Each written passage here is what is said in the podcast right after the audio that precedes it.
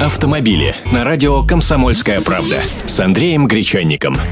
Здравствуйте. Еще одно предложение от депутатского корпуса. Штраф за разговор по мобильному за рулем они грозятся поднять аж в пять раз. Комитет Госдумы по конституционному законодательству и госстроительству рекомендовал принять во втором чтении законопроект, который в пять раз увеличивает штраф за разговор по телефону за рулем без использования специальной гарнитуры. Сейчас за такое нарушение водителю светит предупреждение или штраф в триста рублей.